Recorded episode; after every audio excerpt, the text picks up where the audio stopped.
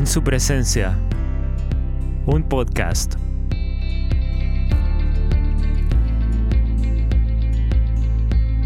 Disponible en todas las plataformas. No olvides suscribirte.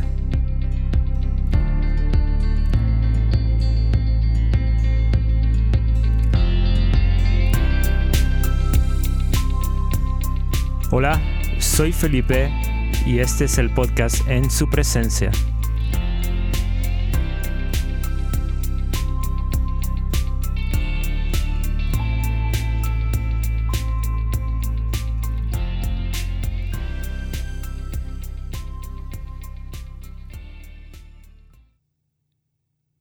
Episodio anterior hablamos de nuestra identidad como comunidad y por qué ser un adorador se trata de servir. Y en este, en este episodio vamos a estar hablando de por qué nuestra identidad como adorador debe ser única y personal y por qué eso debe marcar una diferencia. Todos tenemos una, todos venimos de una, de una familia, de un mismo padre, de una misma madre. Todos, la mayoría de nosotros eh, puede tener uno o más hermanos o hermanas y sabemos cómo es la dinámica, ¿no? Sabemos que todos tenemos rasgos y valores similares, pero nuestras personalidades son únicas. A pesar de, a pesar de venir de un, de un mismo padre y una madre, cada uno de mis hermanos tiene una personalidad bien definida y bien distinta. Y, y a medida que crecemos, esas diferencias se hacen notar. Eh, no solamente en, en, la personalidad, pero también en nuestros gustos, en, en, en moda, en, música, etc. Eh, es nuestra identidad personal eh, lo, que nos define, lo que nos define como personas únicas. Es interesante aún así saber de que eh, las cosas eh, que nos gustan, muchas personas en el mundo también les gusta. Y eso yo no lo puedo explicar. Yo creo que hay personas dedicadas a estudiar este, los comportamientos de las personas y, y por qué tenemos tantos gustos y, por qué tantos millones de personas tenemos gustos tan parecidos y cosas así, pero personalmente a nivel, a nivel personal, tú no vas a encontrar a nadie con tu misma personalidad. Mm, algunas cosillas, podemos, ideas y cosas así pueden, podemos eh, estar de acuerdo, pero la personalidad es única. Y, y esto también tú lo puedes llevar al nivel de adoración, que, que como adorador, la gente puede decir que tú eres un adorador único. Y es lo que Dios quiere. En este episodio vamos a estar hablando de eso. ¿Qué nos puede diferenciar del resto? En el episodio anterior comenté un ejemplo, el de Abel, y por qué su ofrenda fue bien vista por Dios. Y en el día de hoy quiero hablar de José, de la historia de José que vemos en Génesis, eh, porque creo que es una historia que, que marca muy bien el tema de este capítulo.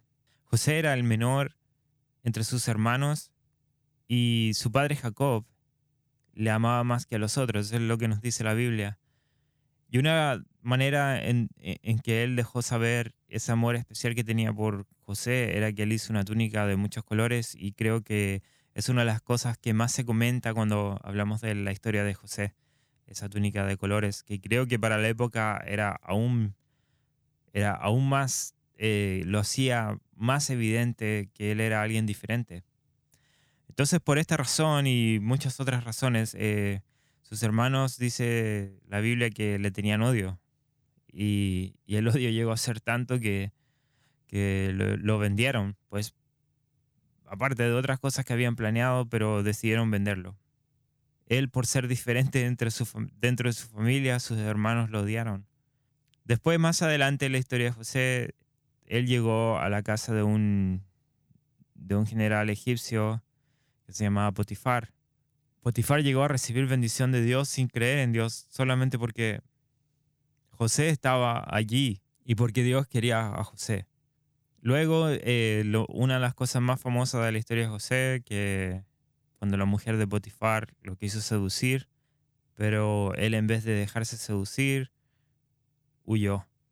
Y para mí esto es siempre ha sido uno de los versículos de la Biblia más impactantes porque mucha gente dice que hay cosas en las cuales uno no, uno, uno cede y que es imposible no ceder, pero Él nos está dando un ejemplo de que si tú eres diferente y tú eres único y tú sabes quién eres, tú puedes huir de esas cosas, de cualquier cosa, porque tú sabes, tú conoces a tu padre y tú conoces los valores que tu padre te dio. Y entre esos valores, él decía que eso no era bueno y José lo sabía y él en vez de ceder, huyó. Lo hace único. Yo creo que José durante, en toda la historia que habla de él, él mantuvo su identidad firme. Él nunca cambió. Más bien, él se fue posicionando de mejor manera, pero él nunca cambió. La Biblia deja claro que, que él no cambió. Entonces, si queremos pertenecer a la cultura del cielo que lo he estado hablando durante todos estos capítulos, eh, necesitamos estar bien definidos. Necesitamos estar bien parados y conocer quién está a cargo de, del cielo. Por lo menos la historia de José me dice que él conocía a Dios, aunque la Biblia no provee detalles de esa relación. Él le rendía adoración a Dios y en los momentos eh, claves, por ejemplo, en el desenlace de la historia de José, él llegó a perdonar a su familia sin titubeos. Dice más bien que él fue, los abrazó y se devolvió con ellos y, y los reconoció y los honró y les dio su amor. José no fue alguien que llenó su corazón de odio o rencor. Incluso podemos ver que en las cosas injustas y las traiciones, José se mantuvo firme en Dios. Él nunca maldijo, él nunca dijo nada, él nunca se fue a vivir otra vida o, decir, oh, yo me, yo me olvido de ti porque tú me haces esto, sino que él se mantuvo firme en Dios, él sabía en quién confiaba. Y la Biblia dice que todo lo que hacía José, Dios lo bendecía. Entonces, era porque su identidad nunca cambió. Como adoradores, nuestra identidad debe ser inamovible, así como a veces luchamos y, y hacemos valer nuestra idea y que nuestro punto de vista es válido, asimismo como adoradores, que nada nos debe mover. Y Jesús lo sabía, por ejemplo. Entonces él, él nos dejó al Espíritu Santo para tener esa misma confianza. Pero creo que a veces se nos olvida todo esto y y es muy fácil hoy en día dejarse arrastrar por la cultura actual. Pero la Biblia a mí me recuerda que Dios no cambia y yo creo que la historia de José es tan vigente hoy como lo fue en ese entonces. Mucha gente me dice, no, que era el contexto de la historia, bla, bla, bla. Nosotros pasamos por muchas cosas similares. A nosotros la gente nos juega mal, habla de uno, te traicionan, te hacen esto, lo otro, la vida te trata de seducir y muchas cosas son, son similares. ¿Cómo actuamos ante eso? Si somos adoradores, ¿cómo podemos actuar ante la vida, el honor a Dios y nos dejamos arrastrar por, por la cultura y todos nos inmediatamente, oh, sí, nos vamos por, por el lado de si Dios nos hace algo que, que, nosotros, si Dios no hace algo que nosotros le pedimos, entonces inmediatamente reclamamos y etcétera. La, la historia de José me recuerda que, que Dios no cambia y que Dios es el mismo y que entonces mi identidad debe ser firme como una roca. Somos únicos y por lo tanto tenemos un llamado único como adoradores. Cada persona en la Biblia tuvo un llamado diferente.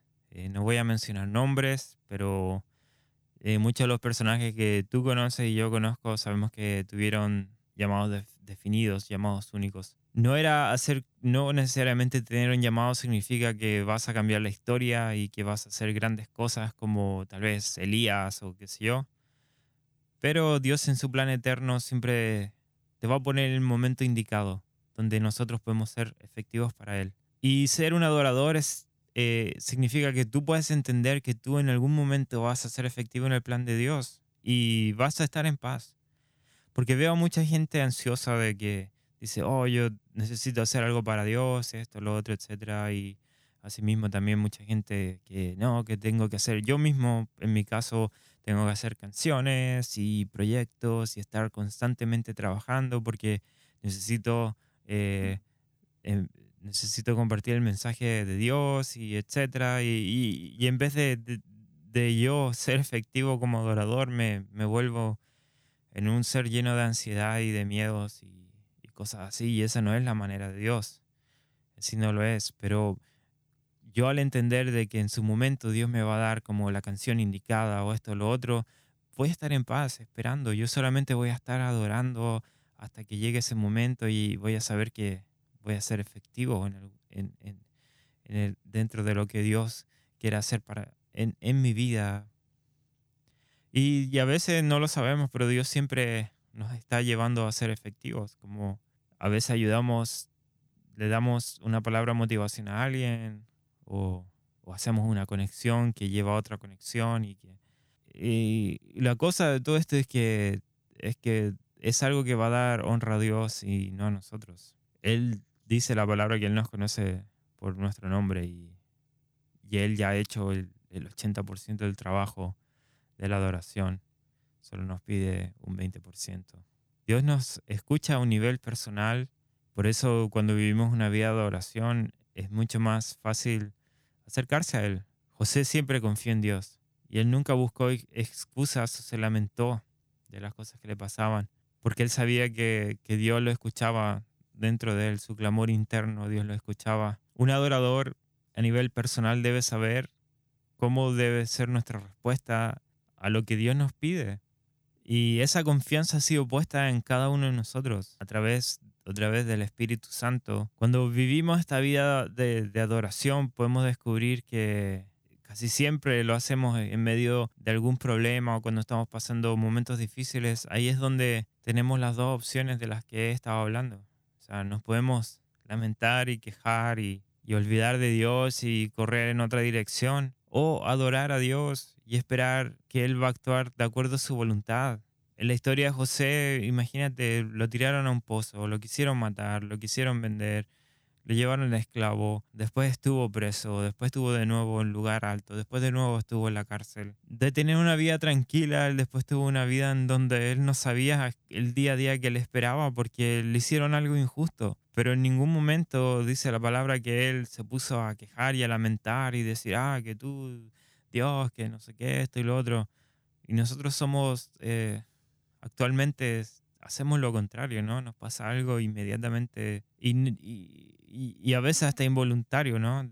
Estamos ahí pasando el problema y tal vez oramos, Dios, ayúdame esto y lo otro, pero dentro de nosotros decimos nada, o sea, ¿qué, qué, qué te he hecho, Dios? Y empezamos ahí a quejarnos. Y, yo creo que es lo opuesto a lo que Dios nos pide de, de tener una vida de adoración. Entonces tenemos dos opciones, o podemos quejarnos o podemos seguir adorando al Señor y esperar a que Él va a actuar. Y últimamente he puesto esto en práctica y wow, wow, qué diferencia ha hecho en mi vida. Una, un, si te lo puedo poner en términos como de teorías bíblicas, creo que hay un paralelo, por ejemplo, con Noé y Jonás. Por ejemplo, Dios llamó a Noé para construir algo imposible para su tiempo, era algo impensado. Noé, dice la Biblia, que él escuchó y él empezó a construir el arca.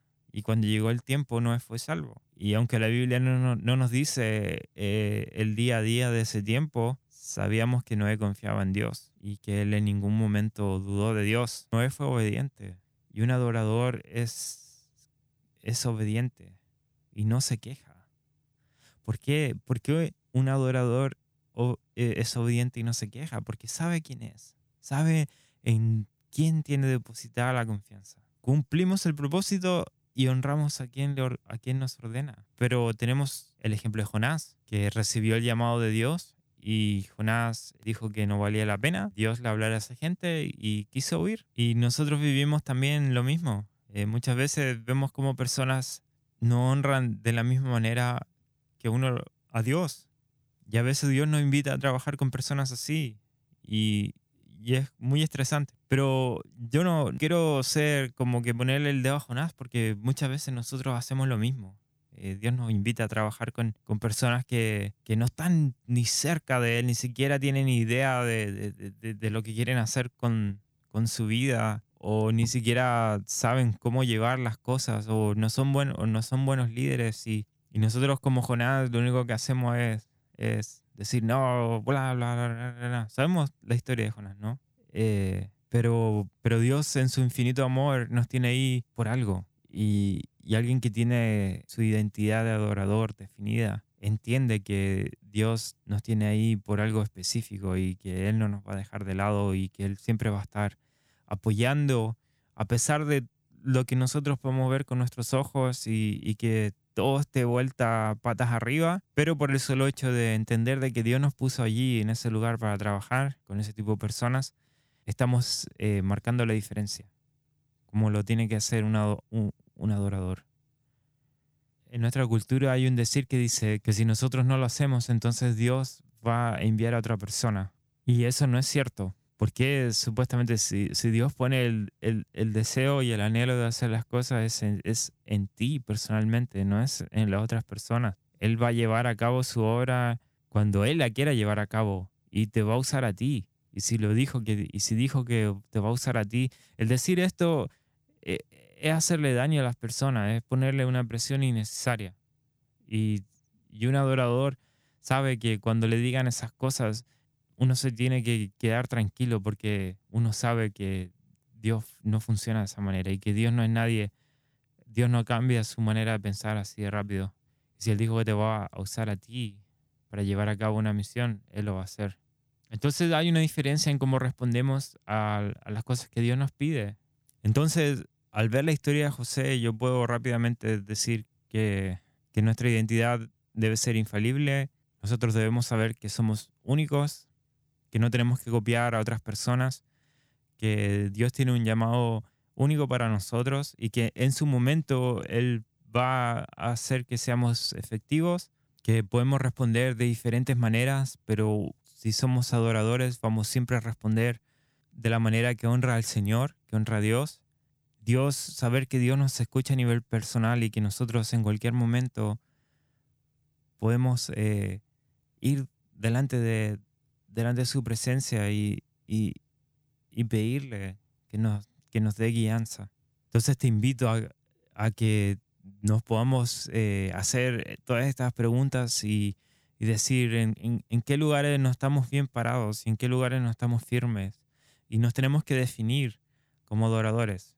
Tenemos que saber que nuestra vida debe honrar la cultura del cielo, debe honrar al Señor y por sobre todas las cosas debe marcar una diferencia a los que están alrededor nuestro, porque al fin y al cabo de eso se trata todo esto, de que nosotros no debemos anhelar nada más que no sea eh, honrar al Señor. Desde ya estar definidos y siempre estar tranquilos de que esto sí nos va, nos va a separar de muchas cosas, pero nos va a traer muchas cosas buenas. Veamos el ejemplo de José. Él más bien se mantuvo firme y para mí eso es un ejemplo de, un adorador que tiene su identidad definida. Entonces, ¿cómo tú defines tu identidad? Pues simplemente haciéndote la pregunta sincera y decir en dónde no estoy, en dónde yo no estoy honrando a, Dios y, y en dónde yo no estoy cediendo a las cosas. Cuando encontramos la respuesta a estas preguntas, entonces podemos ser, podemos encontrar esta identidad como adoradores únicos y vamos a ser mucho más efectivos para el reino de los cielos. Gracias por escuchar. No olvides suscribirte y dejar tu comentario.